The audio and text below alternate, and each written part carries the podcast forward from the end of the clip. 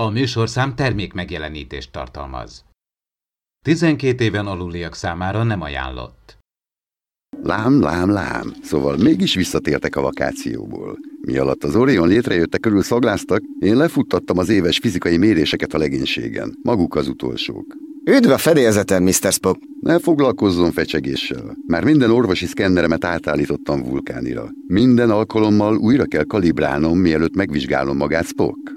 Dr. McCoy, maga nem is tudja, milyen szerencsés. Ha más idők járnának, egy andóriaira kellene kalibrálnia.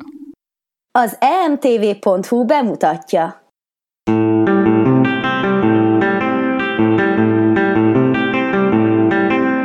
Impulzus Podcast 25 vendégünkkel Gergővel és a törzs csapattal Attillával, Dévvel és jó magammal Csabával.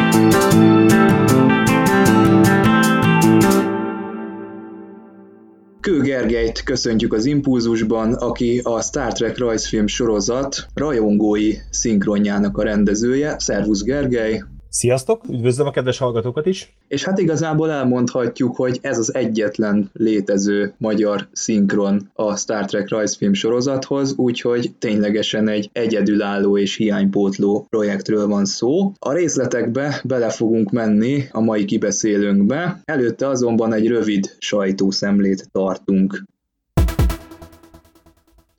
Kiderült, hogy ki lesz Pike kapitány a Discovery második évadában. Anson Mount kapta meg a szerepet, akit korábban az Inhumans-ben is láthattunk. Black Bolt, azaz Fekete Villám szerepét játszotta Anson Mount 8 epizódon keresztül a Marvel's Inhumans magyarul embertelnek sorozatban. Ugye az embertelnekkel különleges képességekkel rendelkező, genetikusan megváltozott emberekkel több Marvel sorozat is foglalkozik, nyilván a mozifilmek is, de főként a Shield üdöknei sorozatban, és ott szerintem jobban is ki vannak fejtve. Igazából ez a nyolc részes sorozat sokkal nagyobb beharangozást kapott, mint szerintem megérdemelte volna. Én a gyengébb Marvel sorozat közé sorolom. Magyarországon is az IMAX-en mutatták be a pilot epizódot. Annyit még érdekességként meg lehet egyezni, hogy Anson Mount itt Fekete Villámot alakítja, aki voltak éppen a, a hangjával elég pusztító tud lenni, éppen ezért alig beszél a sorozatban, így a szinkron hangjának sincsen úgymond dolga. Egyáltalán nem is tudom, hogy majd megszólalt egyáltalán magyarul, de lényeg az, hogy most majd a Discovery-ben remélhetőleg beszélhetőleg a kapitányt fog alakítani. A Discovery-nél maradva Doug Jones is nyilatkozott méghozzá azt, hogy karaktere Saru még nem áll készen a kapitányi székre. Nekem már a kezdetektől tetszett, hogy a, a Discovery-ben szereplő színészek nagyon azonosulnak a karakterükkel, és folyamatosan kommentálják is a karakterük alakulását. Bár ezen nyilatkoztak egy részet, tudjuk, hogy azért marketing célzatú, de nagyon jó látni, hogy akár a főszereplő szónak a Martin Green, de akár ez a kiváló karakter színész Doug Jones, akit egyébként, ha elmentünk a moziba, még évelején, akkor egy négyszeresen Oscar-díjas filmben láthattunk, akkor nagyon megerősíti azt, hogy egy ilyen karakter színész, aki maszk alatt teljesít, az mennyire azonosul azzal a szereplővel, aki egyébként egy teljesen új faj a Discovery-ban, ugye Kelpián szarulról van szó. És hát itt kicsit eltérő talán a forgatókönyvíróknak a véleménye, meg a Doug Jones véleménye arról, hogy mi lehet a szarunak a sorsa a második évadban. Ugye ő egy ilyen közösségkedvenc lett. Hát nagyon megszerettük, szinte ő képvisel egyáltalán azt a csillagfota eszményt, ami alapján el tudjuk képzelni, hogy egy kapitányt helyettesítő személy, aki komoly döntéseket hoz, az hogyan fejlődik. Tehát nagyon szimpatikussá teszi a karaktert. És ráadásul Doug Jones kiválóan játszik a maszkolat is áthozza ennek a nagyon egyedi arcolásokkal rendelkező tisztnek a érzelmi világát is. Viszont Doug Jones úgy gondolja, hogy a szarú még nyugodtan maradhat parancsnok, mert van abban is megfelelő dinamika, tehát ott is jól ki tudja még élni magát, és hát ráadásul ugye ő végül egy véletlen során, hát ugye a Lorca távozása miatt került a kapitányi posztra, ideiglenesen megbízott kapitányként, és még ott van ideje, hogy parancsnokként vagy első tisztként kiteljesedjen. Aztán, hogy a forgatókönyvírók milyen sorsot állnak a szaronak, azt majd meglátjuk. Annyi bizonyos még egyébként, hogy júniusban jön ki egy regény, egy előzményregény, ami kifejezetten a szarúra fog koncentrálni. Fear Itself, félelem maga címmel. Tudjuk, hogy a szaru egy olyan fajból származik, ahol a félelem uralja, alapvetően egy konstans félelemben élnek, hiszen üldözött prédafajról van szó, és egy olyan szituációba kerül a fiatalabb szaru ebben a regényben, ahol egy fontos döntést kell majd meghozni, és szinte is már parancsnoki posztra fog kerülni. Ebben a cikkben összefoglaltuk azt is, hogy kik lehetnek esélyek a Discovery kapitányi székére. Ezek még mindig csak ilyen spekulációk, tehát itt a sötétségben Star Trek filmből ismert Alexander Marcus-tól kezdve több volt, ki már 160 éves, vagy Robert April kapitányt, esetleg Katrina Cornwell admirálist is felsorolja ez a lista, el lehet gondolkozni rajta, aztán a készítők meglepnek minket majd esetleg egy 11. személyel, aki teljesen váratlanul kerül majd a Discovery kapitányi székébe.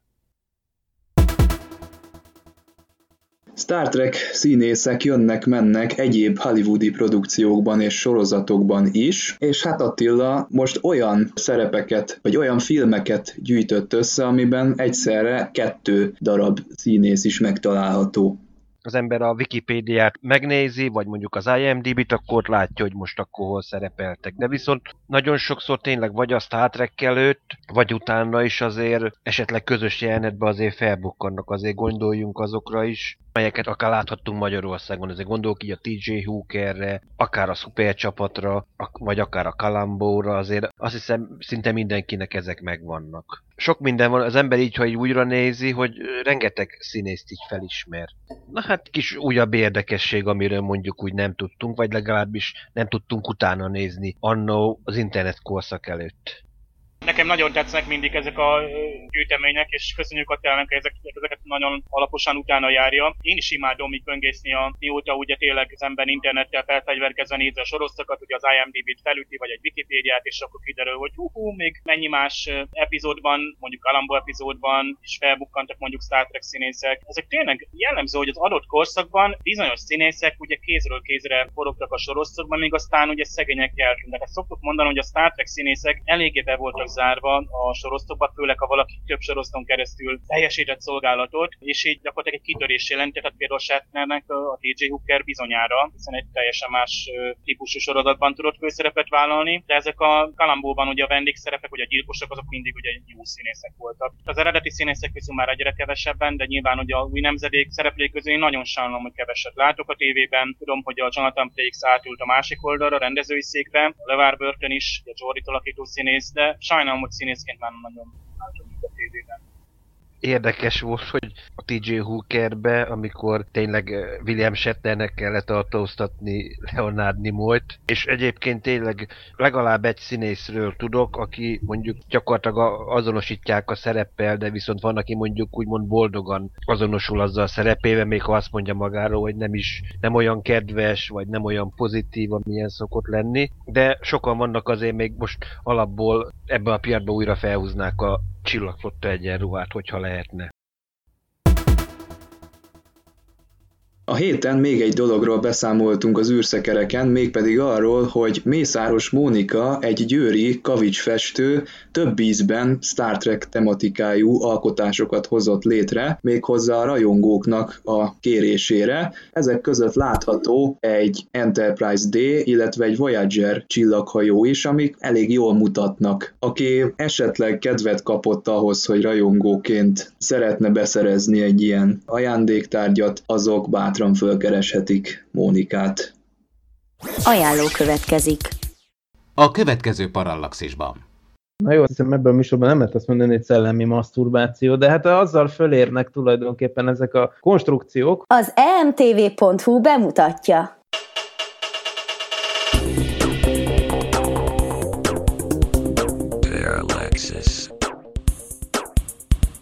Köszöntöm az Impulzus Podcast hallgatóit, ez itt az áprilisi Parallaxis ajánló, a mikrofonnál Horváth Ádám Tamás. E havi műsorunkban a csillagkapu sorozatok és magának az eszköznek a tudományos hátterében nyerünk bepillantást. Ismét elfogadta meghívásunkon dr. Vince Miklós fizikus, az MTA ELTE elméleti fizikai kutatócsoportjának tudományos főmunkatársa.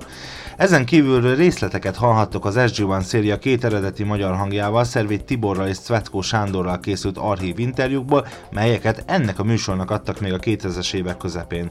Lesz játékunk is, és ismét jelentkezik a 30 percek, a Dave szerint rovatában pedig a Trek ünnepnek számító április 5-i kapcsolatfelvétel napjáról hallhattok, amit az űrszekerek Facebook oldalán igyekeztünk méltón megünnepelni. Várunk titeket Csavával, tartsatok velünk! Az űrszekerek havonta jelentkező tudományos és fantasztikus műsorát keresd a parallaxis.blog.hu oldalon. Parallaxis. De milyen jó, hogy mondom. Én nem mondtam ki, hogy akréciós korom, úgyhogy te magadtól vagy ennyire menő. Ajánlót hallhattatok. Figyelem! A műsorban spoilerek bukkanhatnak fel. Három és fél óra, Jim. Ez kevés. Ha lenne elég hajom, akkor se tudnám időben evakuálni a bolygót. Pár embert meg tudsz menteni, Bob. Az nem lesz most elég. De muszáj tenni valamit. Hogy fogsz közülük választani? Nincs választás, Jim. A gyerekek először.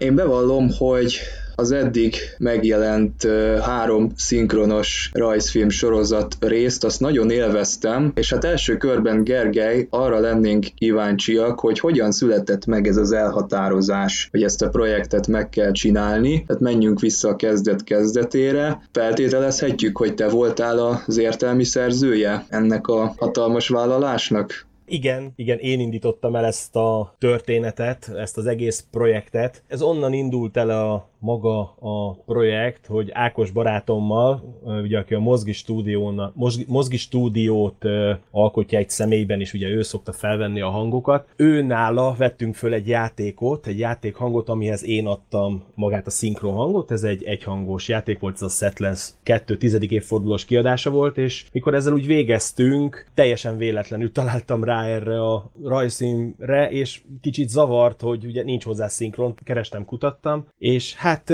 jött egy ötlet, hogy ezt akkor megvalósítjuk, vagy próbáljuk meg megvalósítani. Nagyon-nagyon-nagyon-nagyon sok dolognak össze kellett ehhez klappolni ahhoz, hogy ez az egész úgymond elinduljon. A legfőbb problémánk ugye az volt, hogy találjunk egy olyan alapot, amit, aminél ketté tudjuk venni a háttérhangot, és ugye a sorozatnak a, tehát a háttérhangot és a, a színészek hangját le tudjuk venni róla. Ehhez bizony Amerikából kellett rendelnem egy DVD-t, egy 5.1-es DVD-t, és az Ákos barátom erről tudta leszedni úgymond a háttér hangot. Így indítottuk el az egész sorozatot, utána jöttek ugye a színész, hát a, hát a, a srácoknak a összegyűjtése, akik a hangot adják. Ez nagyon-nagyon-nagyon sokáig tartott, több mint egy év volt az előkészítése magának a, a szinkronok, mire egyáltalán el tudtunk vele indulni.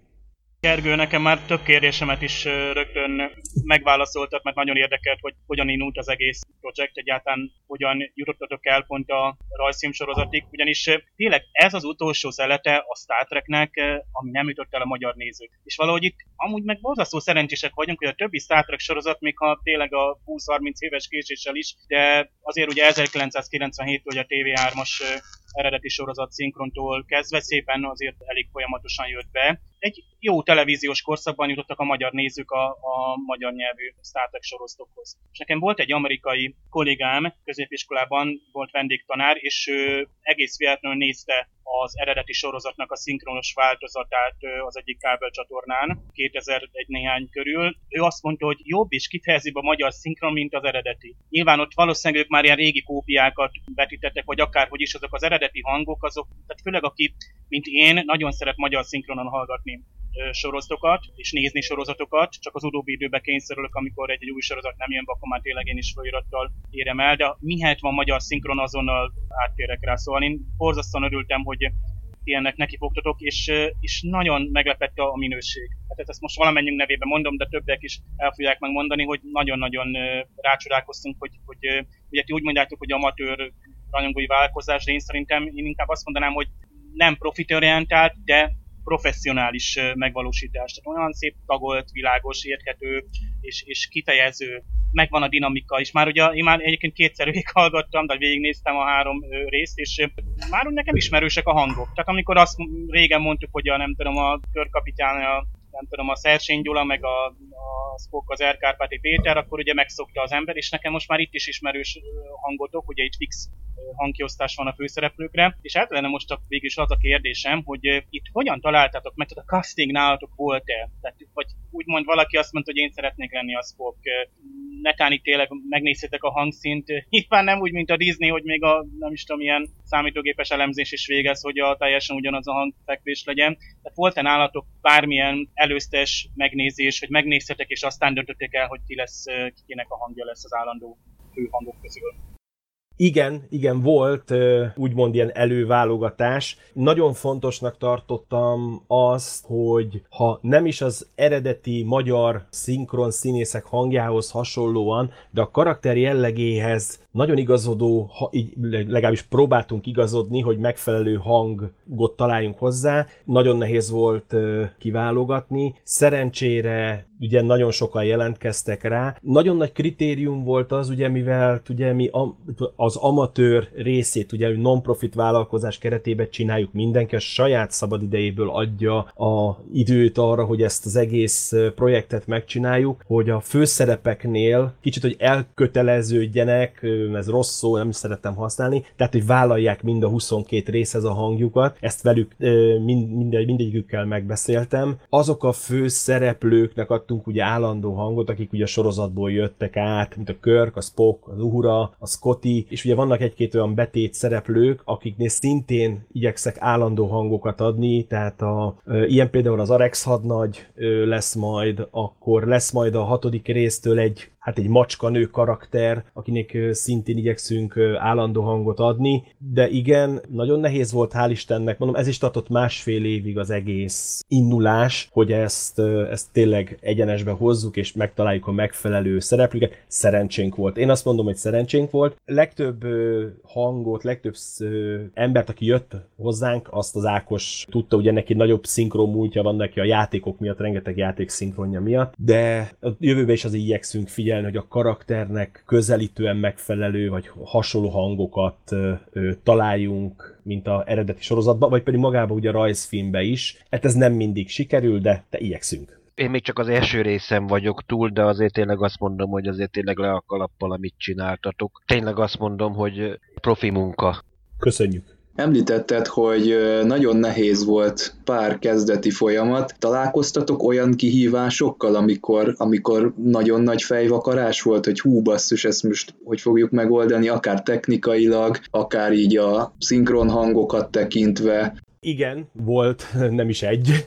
Az első hatalmas nagy, úgymond pofon, amiben beleszaladtunk, mert nevezhetjük ezt pofonnak, az volt, hogy maga a szinkron, ugye nem, nem beszéltünk még a szinkronnak a szövegéről, ugye ez az interneten egy lelkes rajongó kis közösség hozta létre ezeket a, a szövegeket, ezt mi tiszteletbe tartottuk, igyekeztük egy az egybe átemelni a magába a, a, a filmnek a, a szinkronjához, és itt találkoztunk az első nagy ö, pofonnal, ugye, hogy ö, amit elbír a felirat, azt hogy a szöveg mögé tenni nagyon nehéz. Tehát az első felvételek után jöttem rá, hogy hoppá, hoppá, hát nekünk az egész szöveg könyvet át kell nézni, és hozzá kell igazítani magához, ugye a, a szájmozgáshoz, a, a háttér, háttér időhöz, ami ugye, amíg a karakter beszél. Ez volt talán a, a legelső ilyen hirtelen jött észrevétel. A második nagy technikai problémánk az volt, hogy sajnos a, amikor szétvesszük a hangot, egy-két hang az bizony rajta marad a szövegsávon, illetve amikor vízhangosan beszélnek a karakterek, tehát olyan, olyan a szövegük angolul, hogy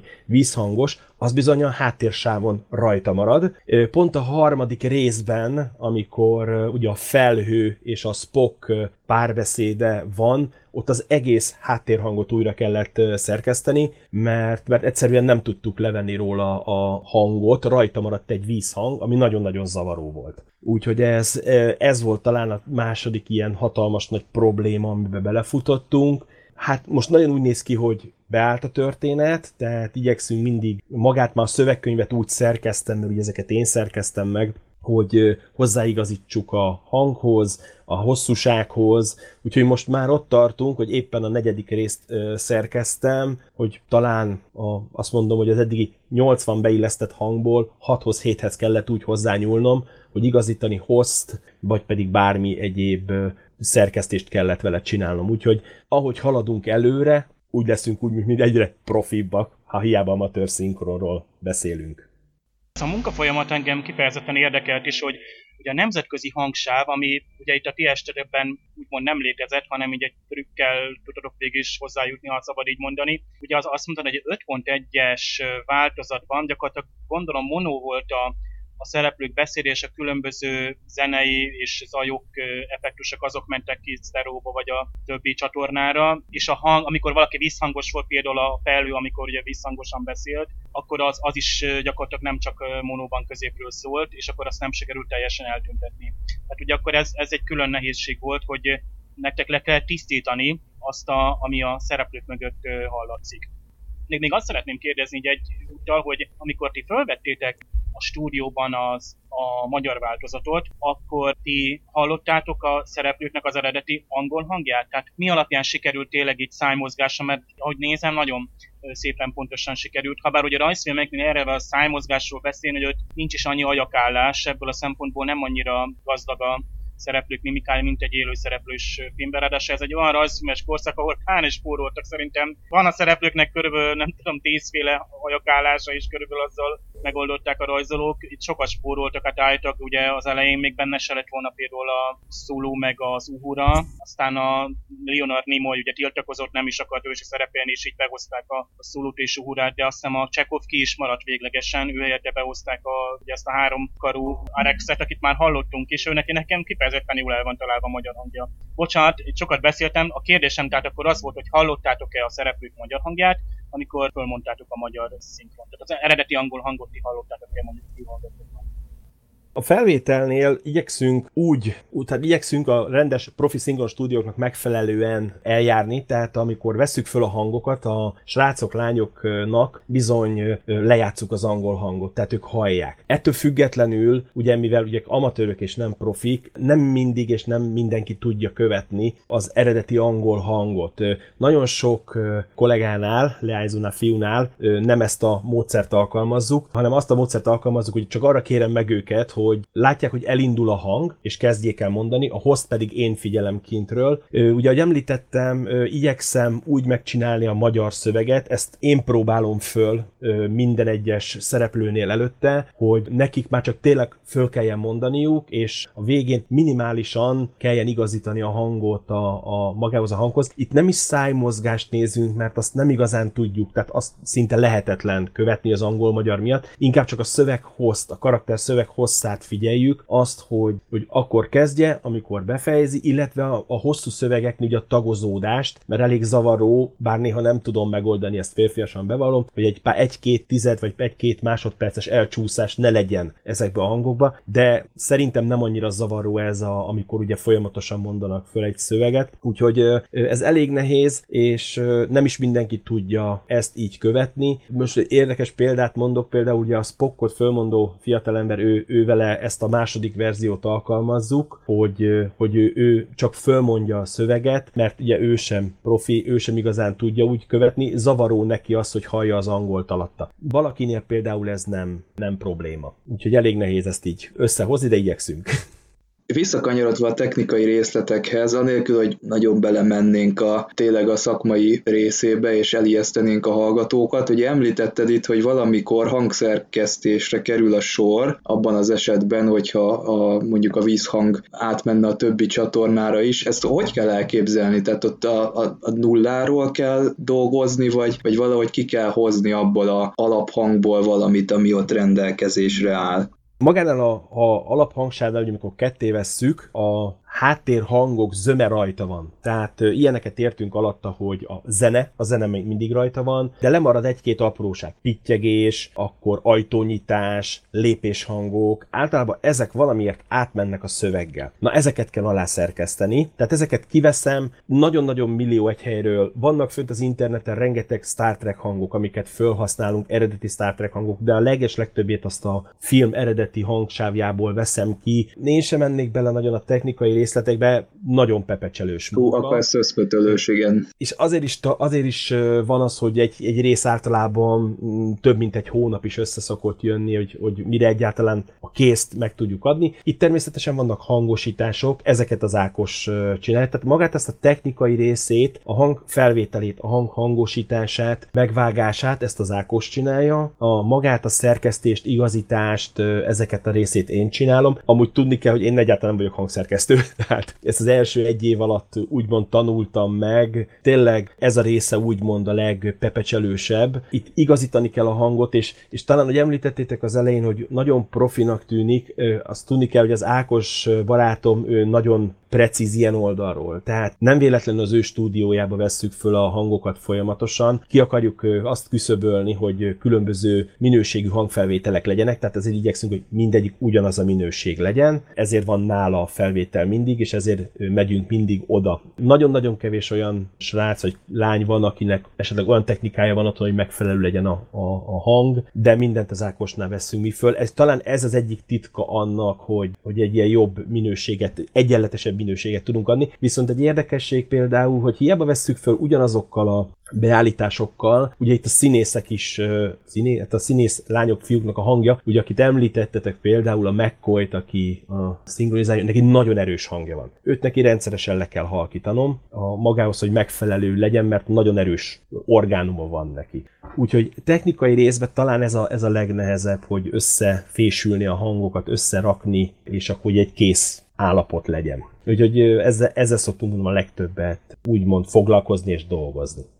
Ezeket a részeket megtudva, Gergályát még nagyobb elismerésünket fejezzük, mert ez óriási munka, amit teljesítettek, és különösen most te akkor gyakorlatilag te a szinkrondramaturgi munkát is átvállalta, de ugye a magyar szöveget adaptálva a beszélt nyelvhez. Tehát itt, itt egyébként beellestünk néhány helyen itt a kulisszatitkokba, tehát felirattal is beletekintettünk, és akkor itt lehetett látni, hogy milyen finoman van, ugye például egy-egy magánhangzó például eltűnt, vagy mondjuk annyi van a feliratban, hogy sugárzó maximum uram, és akkor abból az lett, hogy a maximum uram. Ez teljesen egyértelmű, miről van szó, hiszen el, előtte kiadták a parancsot, hogy legtöbb sugárzót a maximumra. És így teljesen, tehát úgymond ez a dramaturg feladat egyébként ma már a igazán szép szakma, ez a szinkron dramaturg, ez el is tűnt már, a, ha jól tudom, a stúdióknak a falai közül, mert egyszerűen nincs rá pénz. Tehát a gyakorlatilag a fordítónak kell elvégezni ezt is, és a fordító az van úgy, hogy azt kapja, hogy feliratot kell fordítani, van úgy, hogy narrációt kell, hangalámondást fordítani, van úgy, hogy pedig hogy egy tényleg szinkront kell fordítani, és akkor tényleg ez a megfelelő hosszúságú, és szokták itt mondani azt hiszem fordítók is, hogy aki igazán alapos munkát végez, az rámondja ténylegesen az angol hangra azt a magyar változatot, sőt régen volt is azt hiszem ilyen, hogy stábvetítés, vagy tehát úgymond, amikor rámondta a fordító a már kész szöveget, rámondta az angol hangra, és ott még mindig tudtak szövet korrigálni. Manapság ez úgy megy a legnagyobb stúdiókba is, hogy beesik a, a színész, a szinkronizáló színész, egy másik stúdióból, vagy színházból, vagy bárhonnan, megkapja a szöveget és blattol.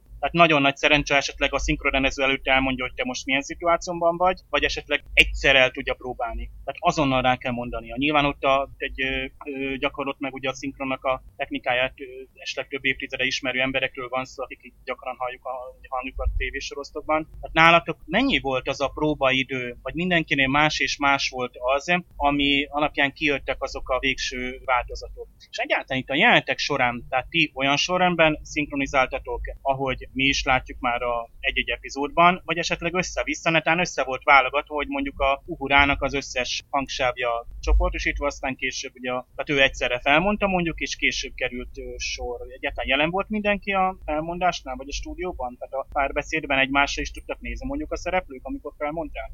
Igen, az van, amit utólag mondtál, tehát nem, nincsenek ott egy, összesen egy. Próbálkoztunk azzal, hogy két-három embert odahívtunk egyszerre, de ugye, mint említettem, ugye itt mindenki a szabad idejét áldozza föl, és sajnos ugye mindenki máshogy mondja föl. Van, aki profibban, gyorsabban, valaki lassabban, több hibával, mindenki más-más. És az első rész után a, ezt a úgymond a blokkosított felvételt kezdtünk el csinálni, hogy egy lányzóval vagy fiúval három, négy, 4-5 részt, amennyit éppen bírtunk, felvettünk, megszerkesztettünk, és ugye úgy fogunk tovább haladni, tehát például a főszereplő az Attilával négy hang van felvéve, ő mondjuk más okok miatt vettünk csak négyet, a többiekkel már ötödik, hatodik, van, aki már hetedik részt is felmondta, ugye így próbálunk meg haladni előre, tehát egyszerre egy ö, színészt, ö, színésszel, vagy egy, egy lányfiúval vesszük föl.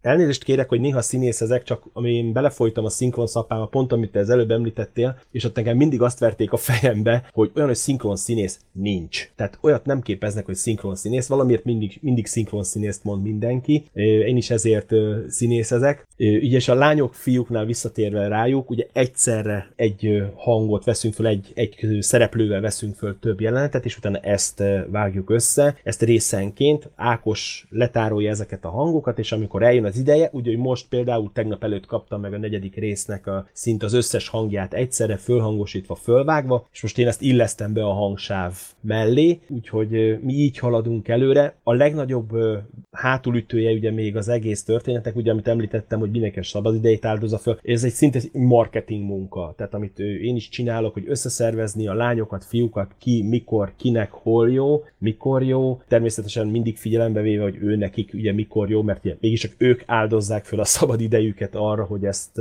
ezt az álmot úgymond megvalósítsuk, ezt a rajzfilmet leszinkronizáljuk, úgyhogy minden, minden tiszteletem ilyen oldalról az övék, és köszönet itt most nekik, hogy tényleg áldozzák az idejüket erre a, a projektre. A másik része pedig, ugye, amit említettél, a maga a szöveg ugye, hogy hiányoznak belőle. Ugye említettem ezt az elejé, előbb egy picivel, hogy át kell nézni az összes szöveget, mert ugye még egy feliratba kicsit nagyobb szabadság van arra, hogy kifejezzünk dolgokat, tehát ez a uram indítsa az impulzus hajtóművet, addig az angolban ez lehet, hogy három szóval elintézi a angol színész, míg ugye a magyar fordító, aki csinálta, ugye úgymond trekkesítette az egész szöveget, de ugye ez nem igazítható hozzá magához a, a beszélt szöveghez, úgyhogy igen, ezért van az, hogy nagyon sokszor, hogyha megnézik a eredeti feliratot, nem egyezik a magával a fölmondott szöveggel, viszont ugye a végén, ugye a stáblistában nem véletlenül mondjuk föl a,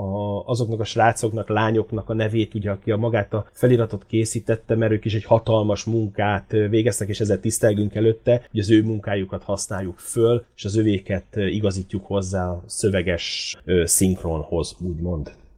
Egy kicsit elkanyarodva magától a szinkron munkálatoktól, és rátérve az alapműre, ugye a rajzfilm sorozatra, neked mi a véleményed erről az egészről? Itt, amit bejátszottam egy részletet, abból kivehető, hogy azért itt elég komoly morális dilemmák kerülnek elő. A bejátszott részben arról volt szó, hogy jön ez a hatalmas nagy felhő, és mondjuk x idő alatt ki kell telepíteni embereket egy bolygóról, villám gyorsan el kell dönteni, hogy itt most most a gyerekeket fogjuk kitelepíteni. Vagy például ugye előáll azzal a körkapitány, hogy foton torpedóval szétlőjük a lénynek az agyát, de itt ugye megint szembe kerül az, hogy intelligens élőlényeket bánthatunk-e, vagy megölhetünk-e, hogyha a másik oldalon az a tét, hogy mondjuk emberi életeknek a milliói forognak kockán. Tehát összességében mi a véleményed erről a fajta súlyos mondani valóról, meg a magáról a rajzfilmről?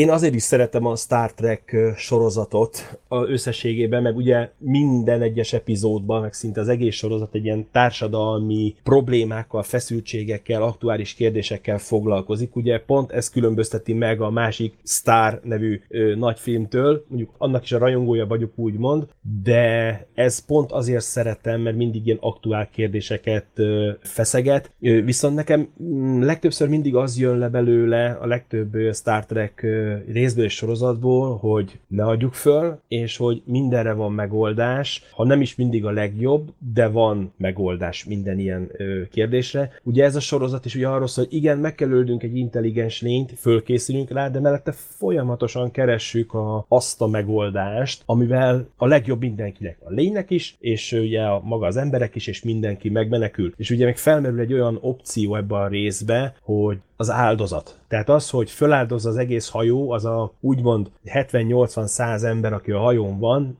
több millió ember ér magát, hogy megöljék ezt a lényt. Tehát mindig egy ilyen fontos kérdéseket, minden Star Trek szerintem ilyen, ilyen kérdéseket feszeget, igyekeznek mindig úgymond kihozni belőle a legjobbat, de hát ugye, hogy a nagy filmekben is, én szerintem ott volt egy-két olyan, hogy föláldozza magát a Spock, de, de az egész, egész filmnek egy eléggé negatív végű fel, felhangja lesz, ugye, amit a negyedikbe ugye helyre tesznek, de, de mindig egy olyan kiutas megoldást mutatnak szerintem a Star Trek filmek, hogy mindig mindenre van megoldás, meg kell találni, és nem szabad feladni, és előre fele kell menni. De mondom, én pont ezért szeretem a Star Trek-et, mert minden egyes ilyen rész ilyen, ilyen, ilyen társadalmi problémákat feszeget, úgymond.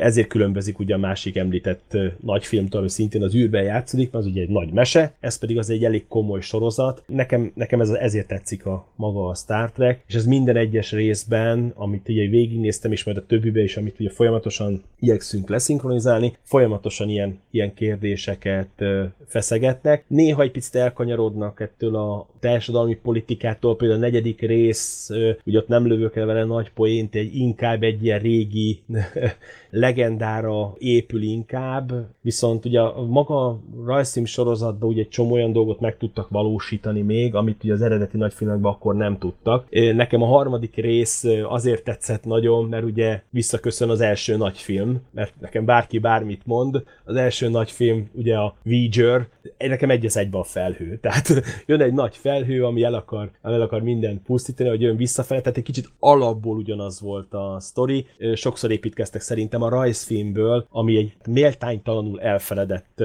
Star Trek sorozat teljesen egyetértek, hogy méltánytalanul lett elfelejtve, és úgy csodálkozom is, hogy az elmúlt 25 évben mégse került be akármelyik magyar televíziócsatornára, mert azért jöttek be, hát a 90-es évek végén, 2000-es években is bőven nagyon régi rajzfilmek is. Tehát tényleg a 60-as években jöttek be scooby sorozat és társai, ahol gyakorlatilag szintén ugye nagyon mulatságos történetek voltak, de gyakorlatilag fiatal felnőtt szereplők voltak, tehát inkább egy tínédzser vagy fiatal felnőtt korosztálynak is szóltak, és ezáltal itt a Star Trek rajzfilm sorozatnál is el kell mondani, hogy helyre teszi a rajzfilmnek a szerepét egyáltalán a televíziós műfajok között, mert a rajzfilmek közül már akkor is nagyon sok szólt felnőtteknek is. Tehát itt, itt kilép abból, hogy egy rajzfilm csak gyerekeknek szól, de gyerekek számára is befogadható és érthető. Ugye a hossza alapján, meg a beszélt nyelv alapján is egy szerintem tíz éves kor felett nyugodtan le lehet már ülni egy Star Trek rajzfilm elé, de azért komoly, a komoly erkölcsi mondani valók ott vannak. Ugye lesznek, Gergő mondott, hogy majd jönnek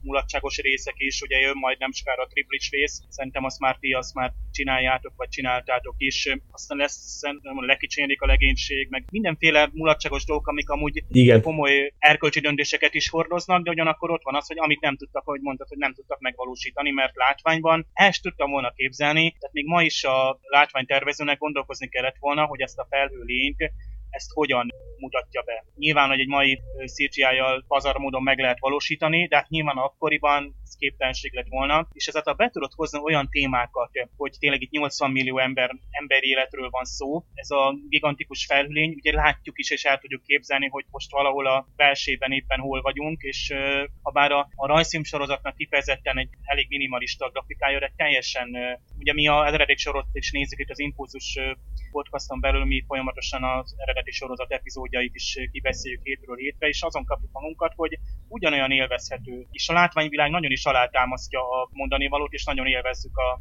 régi eredeti Star Trek sorozatot. A rajzfilmnél is azt kell mondani, hogy a 22-24 percben teljes epizódnyi mondani való van beletéve.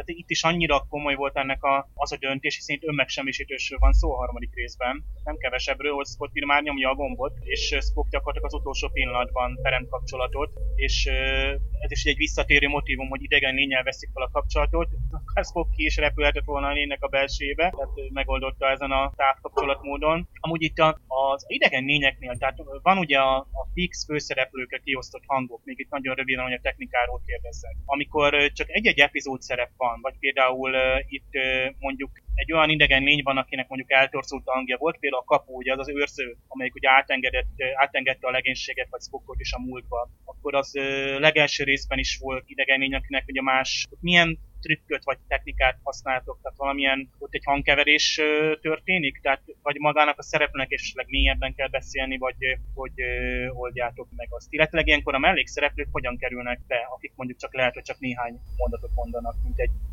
epizód szereplő.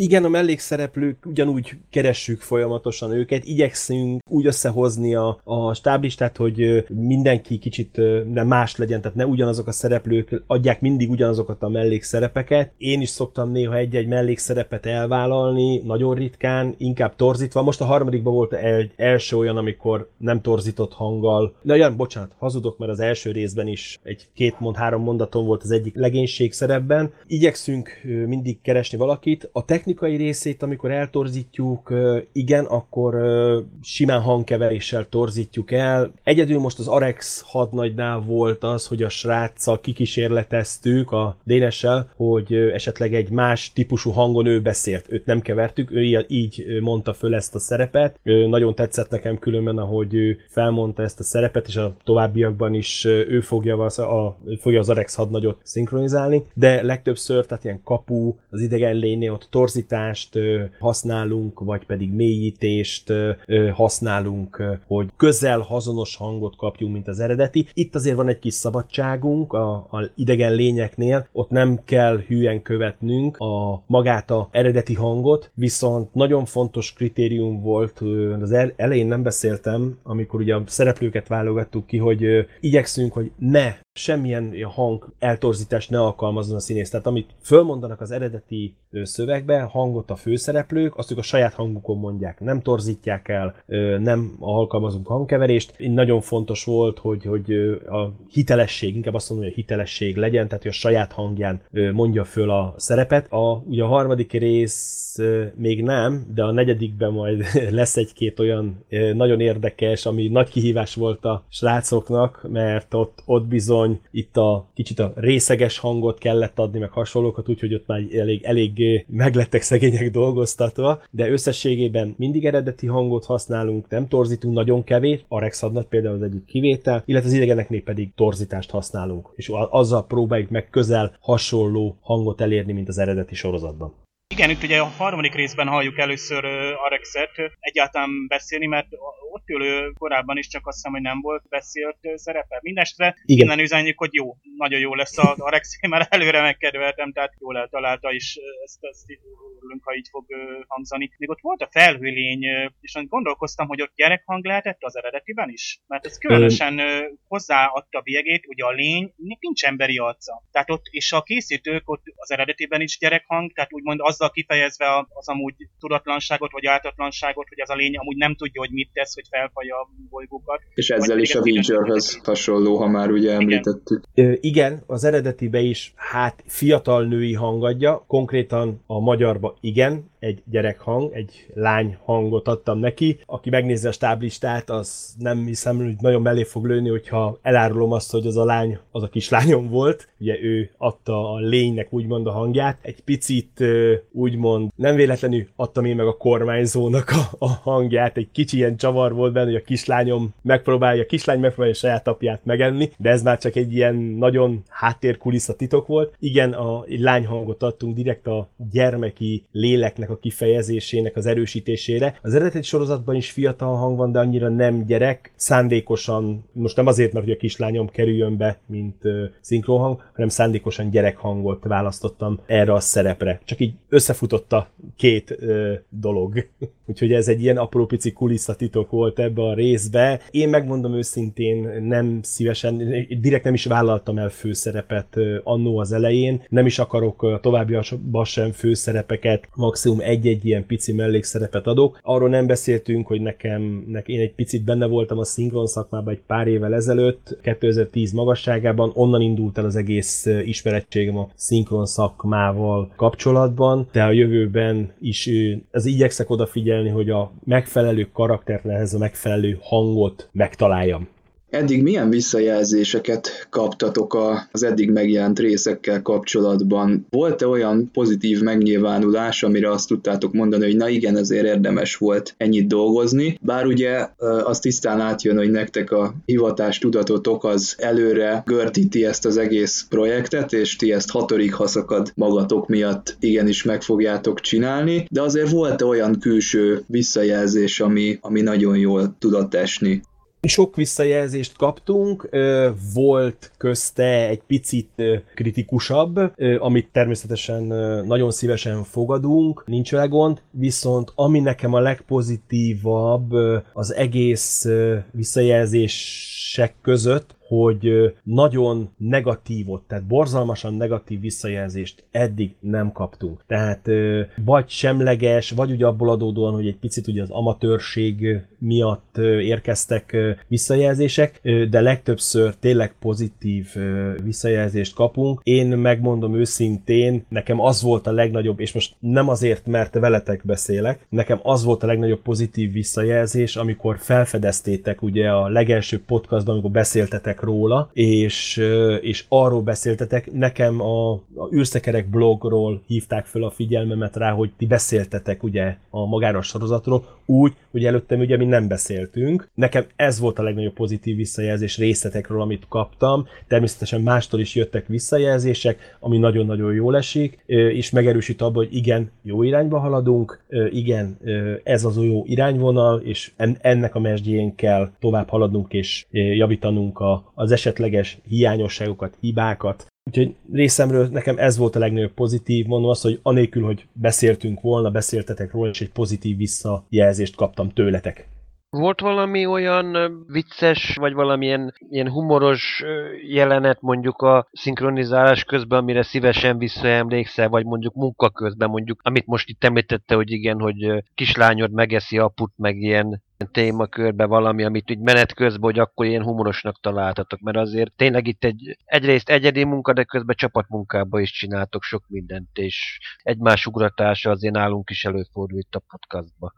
Szerencsére nagyon jó hangulatban zajlanak a felvételek. A legtöbbször, általában a legtöbb mulatságos vagy vidám pillanat az a, ugye legtöbbször a bakikból adódik, amikor elbakiznak dolgokat, vagy én elbakizok dolgokat. Általában ezek mindig pozitív felhangok. Én hála jó Istennek elmondhatom, hogy tényleg az összes felvétel nagyon jó légkörben zajlódott, Igyeksz, igyekszünk tényleg vidáman fogjuk fel ezt az időt, amit együtt töltünk a többiekkel. Olyan kiemelt most megmondom őszintén nem jut eszembe, hogy lett volna olyan nagyon-nagyon vicces. Néha úgy, úgy hogy összejönnek a különböző szóviccek, vagy vicces kombinációval jönnek össze, akkor ilyen nagy devetések vannak, de így most kiemelni nem tudnék ilyen konkrét jelentet, amikor, amikor ilyen nagyon vicces poén elhangzott. Van rögzítve ilyen baki gyűjteményetek egyébként, vagy ezeket inkább kitörlitek a, az adathordozóról, hogy ne, nehogy meglássa az utókor? Hát ezeket nem tartjuk meg, nem tartjuk meg még véletlenül se. Megmondom őszintén, hogy nekem van egy-két bakió, amit én csináltam még annó, de az sem inkább a sorozat, hanem inkább amikor a felvét, a Settlersnek a felvételit csináltuk, volt egy-kettő, nem, nem tartunk, nem tartunk meg ilyen felvételeket, ezeket általában kitöröljük, és nem is rög, hát rögzíteni, rögzítés kerülnek, ugye, mert ugye folyamatosan, hogy veszük föl, de utána az ákos kitörlőket is nem tartjuk meg én is emlékszem most, amikor először beszéltünk itt a, a podcastban, illetve előtte az űrszekereken, hogy van ilyen szinkron, hát tehát a lelkesedés az csúcsponton volt. Tehát tényleg ez az utolsó pontja a Star Treknek, ami nincsen és nem létezett magyarul, és hát itt, itt, itt vagy 40 éves fordulásról van szó. Most ha csak arra gondolunk, hogy például a Star Trek regényekből milyen kevés jött el hozzánk magyarul, képregényekből, ott is vannak azért rajongói fordítások például, és egyébként képregény, magyar változat elkészítés is egy elég összetett munka, nyilván, hogy sokkal kisebb munka szükséges hozzá, mint egy szinkron változat elkészítéshez. Ugye itt Attila barátunk foglalkozik például képregény fordítással, tehát ugye elég sokat dolgozol egy-egy képregényen, ugye grafikailag is meg kell valósítani. A szinkron viszont az, ami ennyi ember munkáját igényli. Hogyan uh, látjátok a jövőjét? Ugye most a, mondtad, hogy rajongói visszajelzések vannak, amik, uh, amik uh, túlnyomó pozitívak, hát a, nekünk az ötös és három csillag, nem is tudom, hogy hogy fejezzük és tényleg amikor már több egyszer hallgat hallgatja végig az ember, akkor jönnek vissza, hogy ismerősek a hangok, érezzük már, hogy a szereplő kezdik megtalálni a karakternek a, az ízét, tehát a Spock már igazán Spockos, a Körtnek ott van az alazasága, az Alexnek a nagyon jól eltalált, mondtuk itt a McCoy-nak az a kicsit komolyabb hangja van, ugye erősebb a hangja is mondtad. Itt sorban érezzük, hogy azonosulunk mi is a, a szereplőkkel, főleg, hogy egyébként most itt elmondom, hogy én, én angolul ezt nem is néztem, a Hampélahoz hasonlóan, én németül néztem, és azt is elég régen. Tehát nincsen olyan alapom, hogy azt mondjam, hogy hát egy héttel ezelőtt néztem az angolt, és tök más a magyar, és ezért nem tetszik. Mert általában, amikor ilyen kritika van, hogy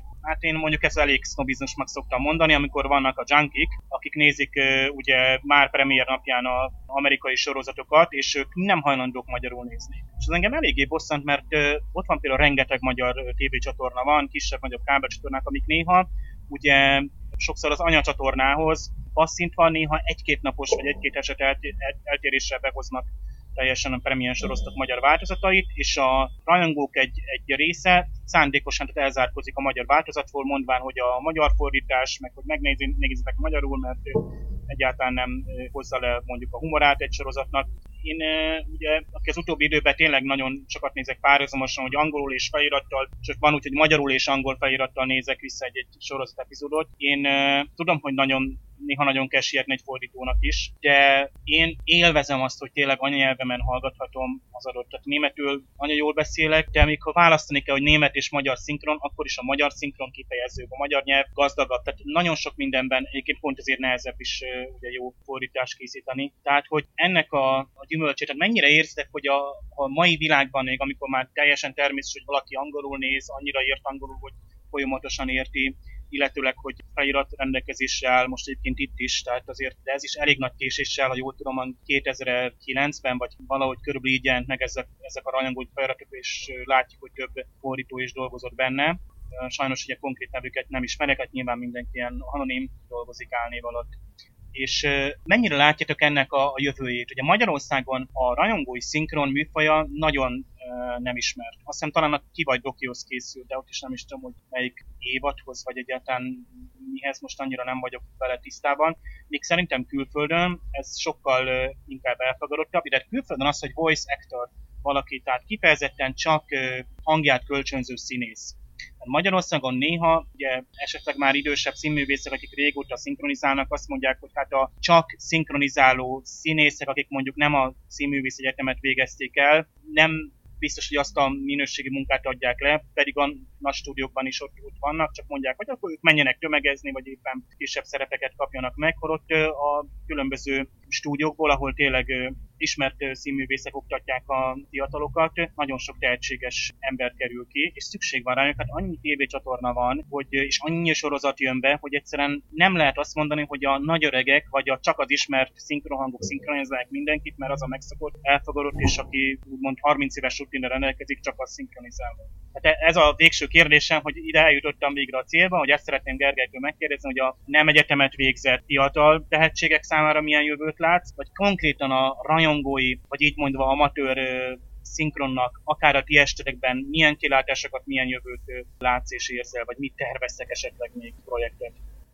Hú, ez egy nagyon nehéz kérdés. Összességében a szinkron, a magyar szinkron, nem akarok senkit se bántani, szerintem rossz irányban megy. Ez sajnos, ahogy te is említetted, ez a rengeteg sorozat, ami bejön, rengeteg csatorna, határidő, amikor benne voltam 2010-ben, beleláttam egy picit, iszonyat nagy tempó van. Tehát aki, aki nem tud igazodni hozzá, és nem tud beállni a sorba, és nem tud pikpuk szinkronizálni, tehát az, hogy odáll és fölmondja, az kiesik. Akkora hajtás van, és sajnos ez a, nem a minőségnek a javára megy, a mennyiség, ez sosem volt így. Rajongói szinkronok, ugye, ahogy említetted a Kivagy Dokit, annak a rajongói szinkronját ugye a Szabó Dániel barátom csinálja, aki amúgy különben a sorozatban a Zulu-nak a magyar hangja. Ő is egy rajongó a Kivagy Dokinál, tehát az a baj, hogy kell egy-két olyan rajongó, fanatikus ember az amatőr szinkronhoz, mint ő vagy én, aki idejét, sok-sok idejét áldozza arra, hogy megvalósuljon ez az egész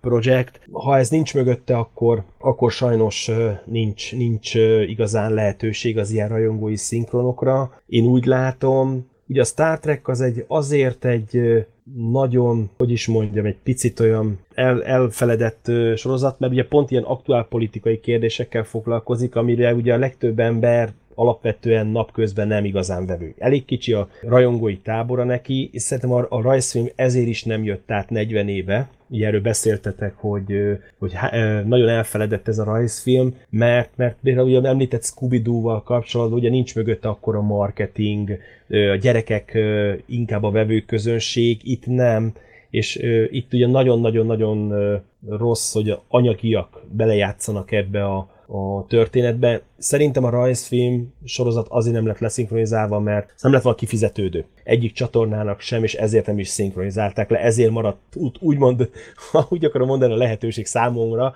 vagy számunkra, hogy ezzel foglalkozunk és le tudjuk szinkronizálni, mert nem, ér, nem, ér, nem érte volna meg a, a, én szerintem pénzügyileg az egész történetet. Nagyon nehéz kérdést tettél föl, rajongói, szerintem az egy fanatikus ember kell, olyan, mint én, aki, aki ezzel foglalkozik és viszi előre az egész történetet, mert szerintem anélkül nem nincs a rajongói szinkronnak jövője. Itt akár a játékoknál is mondhatjuk ezt a dolgot, mert ott is ugye rajongók viszik előre az egész játék szinkron amatőr játék szinkron ipart, ha lehet ezt így mondani. De nem könnyű kérdés, nagyon összetett, szerintem erre egy külön beszélgetést is el lehetne áldozni, hogy a magyar szinkron miért úgy alakul, és éppen hogy zajlik benne a, a miért alakul így a magyar szinkron, ez szerintem egy külön podcastot is lehet erre szánni. Ha már elkezdtünk a jövőbe tekinteni, akkor mik az előre látható rövid és hosszú távú tervek? Ugye itt, ha jól emlékszem, akkor télen jelent meg az első rész, és azóta ilyen egy-két havonta követik ezek egymást, tehát hogyha ezt az ütemet vesszük figyelembe, akkor ez egy ilyen jó évekig tartó projekt lesz, hogyha mondjuk abból indulok ki, hogy itt nem tudom én 16 vagy 10 akárhány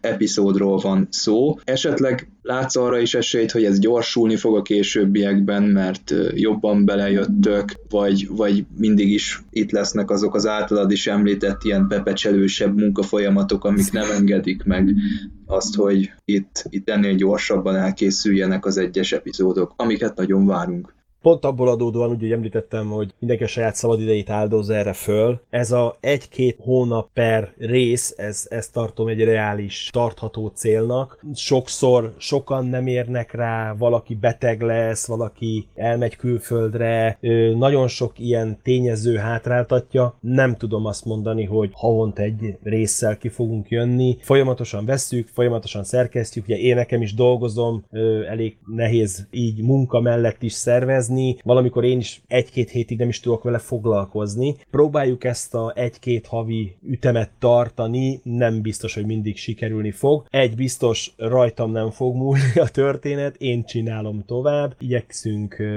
befejezni. Ugye, mint hogy amatőr rajongói szinkronról beszélünk, ugye elején beszéltük, hogy állandó főszereplők, soha nem lehet sajnos azt mondani, de ez az igazi szinkron világában is így van, hogy egyszer csak ugye egy váltás történik, ez mindig benne van a pak pakliba, hogy esetleg egy szinkronhangváltás fog bekövetkezni, de eddig a lányok és fiúk biztosítottak róla, hogy a jövőben még ezt csináljuk tovább. Tudjuk nagyon jól, hogy nem két perces munkáról van szó, ez valószínűleg több évig el fog még húzódni, de a végeredmény remélem meg fogja érni, és mind a két 22 rész le lesz szinkronizálva. Ez a cél.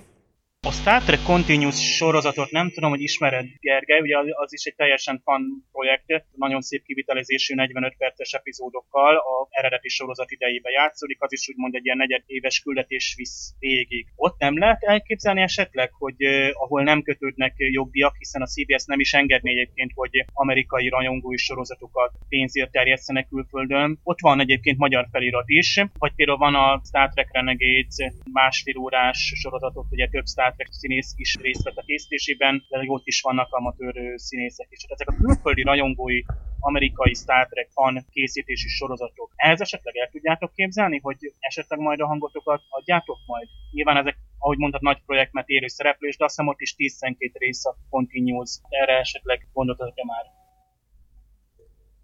Én megmondom őszintén, igen. Tehát abban az esetben igen, erre gondoltunk a Continuous sorozatra. Én gondoltam már a Continuous sorozatra. Jelenleg ugye az egész rajzfilm vonal elviszi az összes időmet, tehát az biztos, hogy nem tudnám mellette csinálni. Viszont igen, de amellett, hogy látom, hogy a nehézséget abban, hogy mi lenne ott a nehézség, ugye ott nem igazán tudjuk szétszedni a hangsávot. Én szerintem a Continuousnál nincs olyan, hogy nemzetközi hangsáv ha jól láttam a sorozatot, egy-két részt én is láttam belőle, nagyon jó, nekem nagyon tetszik, tehát én iszonyatosan tetszik nekem az a sorozat igazi feelingét adja vissza a régi Star Trek filmeknek. Nagyon nehéz lenne ott megcsinálni, főleg a háttér sávot a hangsávot, ott lehet, hogy egyeztetni kéne a eredeti készítőkkel, hogy megoldható lenne. Szerintem megoldható lenne a történet, hogyha benne lennének ők is, hogy átadják azokat a hangokat, amiket használtak meg zenéket. Ez már csak lebeszélés és tárgyalás kérdése lenne szerintem velük. Én abban látok potenciált, hogy esetleg azt meg lehet csinálni. Rajongói szinkrona.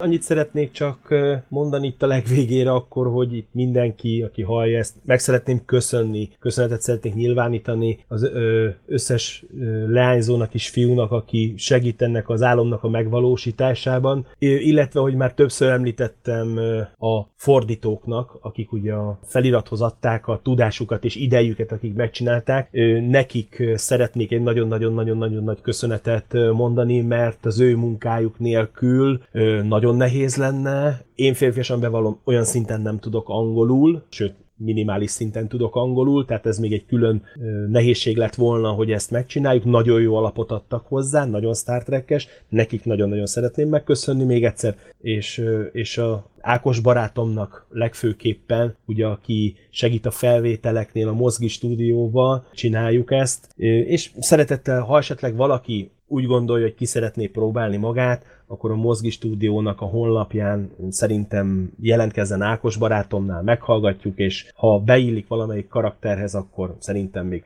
meg is oldható a felvétel. Úgyhogy én ennyit szerettem volna mondani, illetve külön szeretnék nektek köszönetet mondani, amiért lehetőséget biztosítottatok, hogy, hogy, hogy elmondhassam, hogy hogy készült ez az egész sorozat, ez az álom, ami nekem egy álom, úgymond.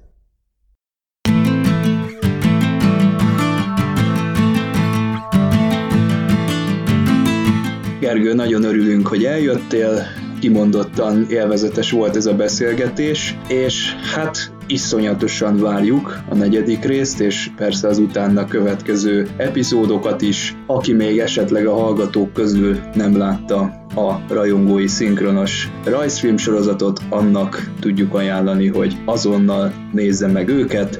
Az adásaink az impulzuspodcast.blog.hu oldalon nyomon követhetőek. Visszatérünk.